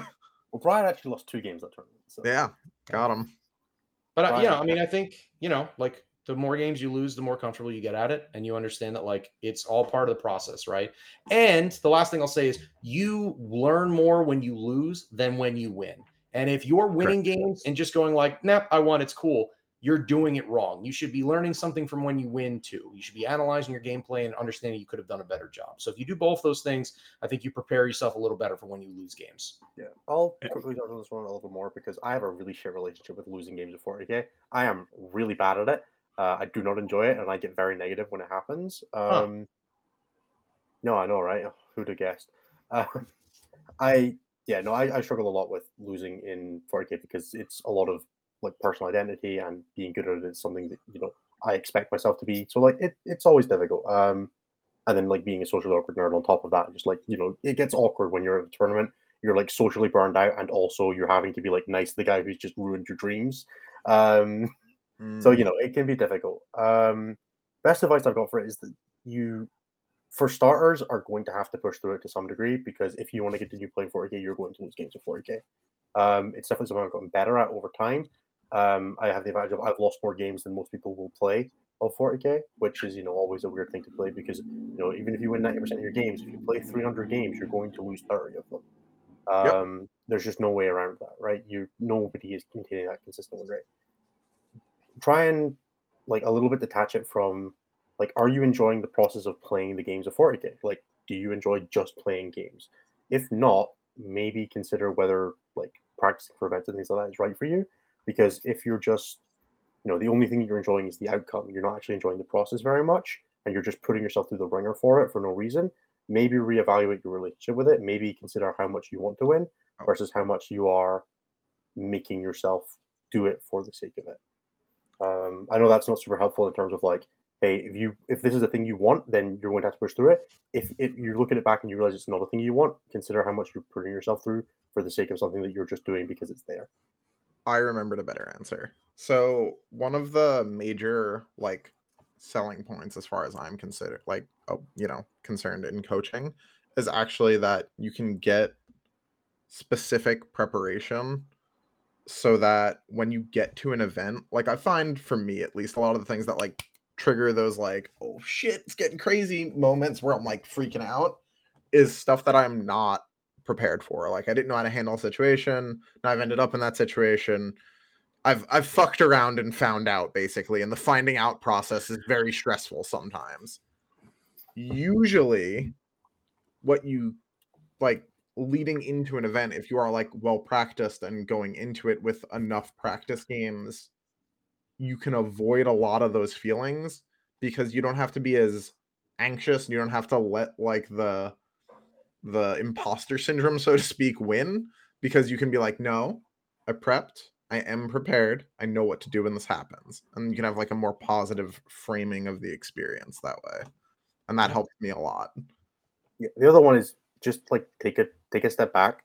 If you're having like you know something go wrong in a game and you're having like an actual stress response to it or something like that, like tell your opponent or just sit down for two minutes. If you're playing a practice game and you're just like playing with a friend, nobody's going to care, especially if you've let them know beforehand it's something that could happen or thing Yeah. that's likely to happen if it goes something bad. Give yourself the space and give yourself like you know be there for yourself a little bit, right? Back yourself in terms of understand what could happen, have a plan for it, hope it doesn't happen, try and do better next time, right? That's all you can really do is just do a little bit better next time. If it takes you five, ten games of having this go through and you think that's worth it for you, then just try and do a little bit better every time. That, that's all you can really do. Yeah. Yeah. Um, I will say one thing that we've that we've said multiple times on this pod uh, with regards to winning the mental game um, is don't be afraid to take a break. Um, either like a long break, a short break. If you're in the middle of a game and you find yourself getting anxious and pent up and built up, Five um, minutes. Clock to you. yeah, Fuck clock to me. I'm gonna go take a breather. I'm gonna go take a walk. I need Yeah. to just clear my head. I want to enjoy this game with you. It's nothing against you. Like reassure your opponent. There's nothing wrong. It's just I got to clear my head. I want to enjoy this game with you. I'll be back in five. Go walk around the venue. Go get some water. Clear Don't your head. pick up smoking for it, but if you do smoke, go for a smoke. Yeah, Yeah. sure. Don't. I don't recommend taking up notes just for- as a coping mechanism, but if you're already there, Yeah. bathroom, Um, water. You know, just Yeah, take chill. care of yourself. cool. Yeah, it it's important. You know. And sometimes maybe you take a break from the game for a little while. Um, I've done that a couple times where I've had where I've where I've where I've been on the edge of kind of event burnout, and I've been like, I'm not going to go to that event because I'm I'm noticing my play is starting to suffer. I'm getting too hung up on the mistakes that I'm making, and I'm not enjoying myself. Oh, uh, this is not necessarily good advice, but uh, Oh, good. maybe play a different army. Uh, it's real easy to. A lot of the armies in the game are like way more stressful than some other armies. This if you're out there trying to like 48 step galaxy brain with GSC, maybe take some time and play some, uh, you know, World Eaters, Crusher. I don't really actually recommend World Eaters. That one phase life can be stressful as shit if you're actually trying to win games.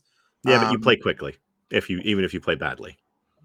But I yeah, think that doesn't feel good either. Like, you know, but I think that's one of the things that you guys are talking about, where you guys are like identify the reasons in which you are playing this game. Right? Are you playing this game because you want to win? Well, then maybe you should play a different army, right? Because maybe. Right. Yeah. You should play something that's stronger, something that has less losing, you know, uh, Conditions. You know, yeah.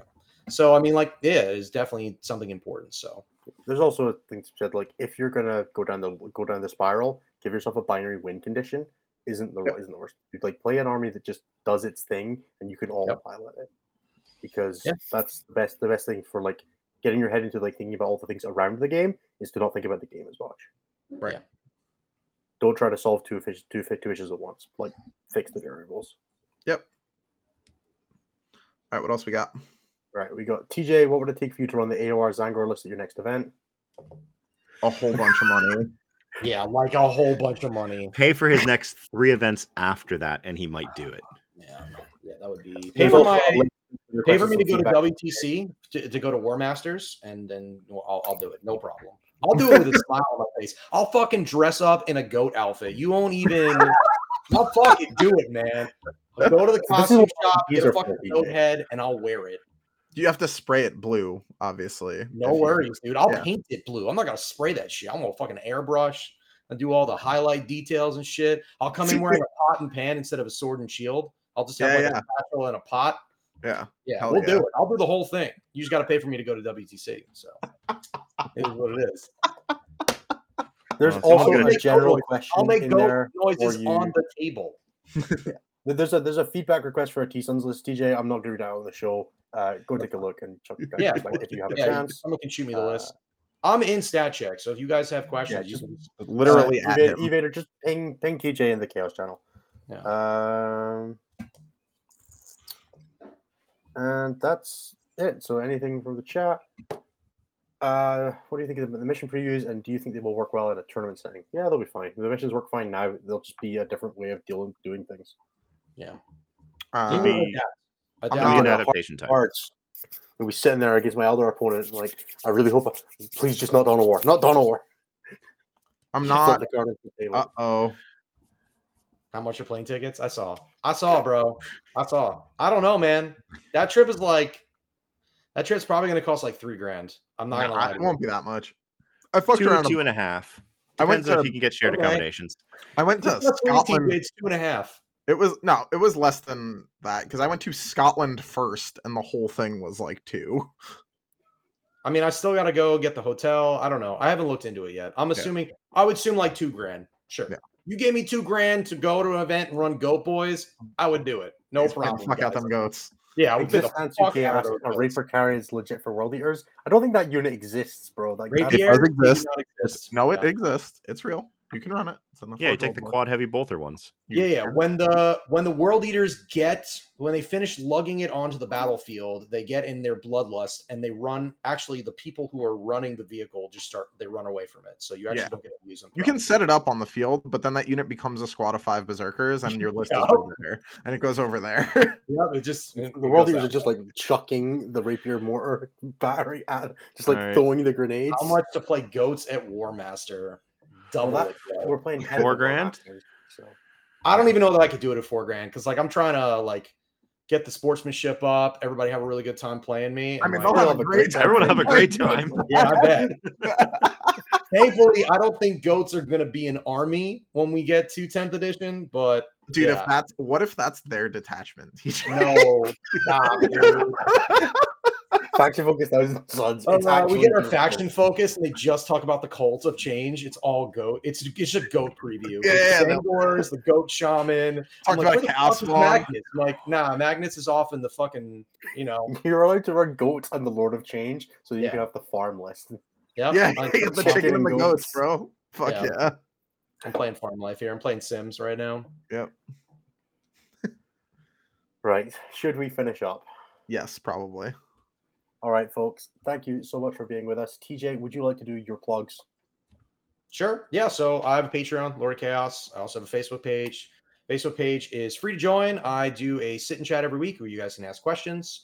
I'll be doing a lot of stuff uh, coming soon for 10th edition. I'm sure when me and Anthony get the books for 10th edition, we will be doing some uh, some stat check videos slash stuff to go over chaos things. Like we did so with we'll be doing Demons. that, you know. Uh, and my Patreon is five dollars a month. It's a cup of coffee, and I do tons of videos, recaps, and all that good stuff. So, but yeah, thanks so much for having me, guys. Yeah, thank you so much for being here. Pleasure here, to have TJ. you. We also have a bunch of stuff. I mentioned it earlier. Um, I should probably mention it again. Uh, Patreon, patreon.com slash statcheck. $5 a month gets you access to our Discord and all of our bonus content. Anthony, I don't want to. Is it the is it the is it the misses? Is it the cat? No, it's just the like we have stuff. Ah, fuck! I should talk about it. That's how I pay the bills. It was just like, yeah, bro, you probably should do. Yeah, yeah, I know, but it's always I, I know that I have to do it and I volunteer, but it's always a little bit of a chore. Um, Otherwise, youtube.com slash c slash statcheck is where you can catch the live show every Tuesday at 11 p.m. GMT, 6 p.m. Eastern. Good job. I'm getting there. I'm learning. I'm learning my numbers. I got to know the numbers for OC, so I'm, I'm learning. Another how to count find of six, guys. um, otherwise, check out the other shows on our network, which are also available on the YouTube channel. That is Enter the Matrix and X and One. Finally, there is coaching available if you're interested. That is via myself and Typhus. At, just drop us an email at coaching at stat-check.com and let us know who you're interested in speaking to. And we're more than happy to drop you a message, uh, set up an introductory call, and all that kind of thing. Days since goat last related shenanigans, zero. That is always the truth. There are always goat related shenanigans. Um, Constantly it's my favorite Taylor Swift song clock. is the one with the goat. So um, that's all I got. That's all I got. We did it. That's all you Creation. goat. Thanks Oh, everybody fuck. for being with us. We will catch you next week. Bye bye. Nerf See ya. For more shows like this, check out the Goonhammer Media Network. More info at media.goonhammer.com.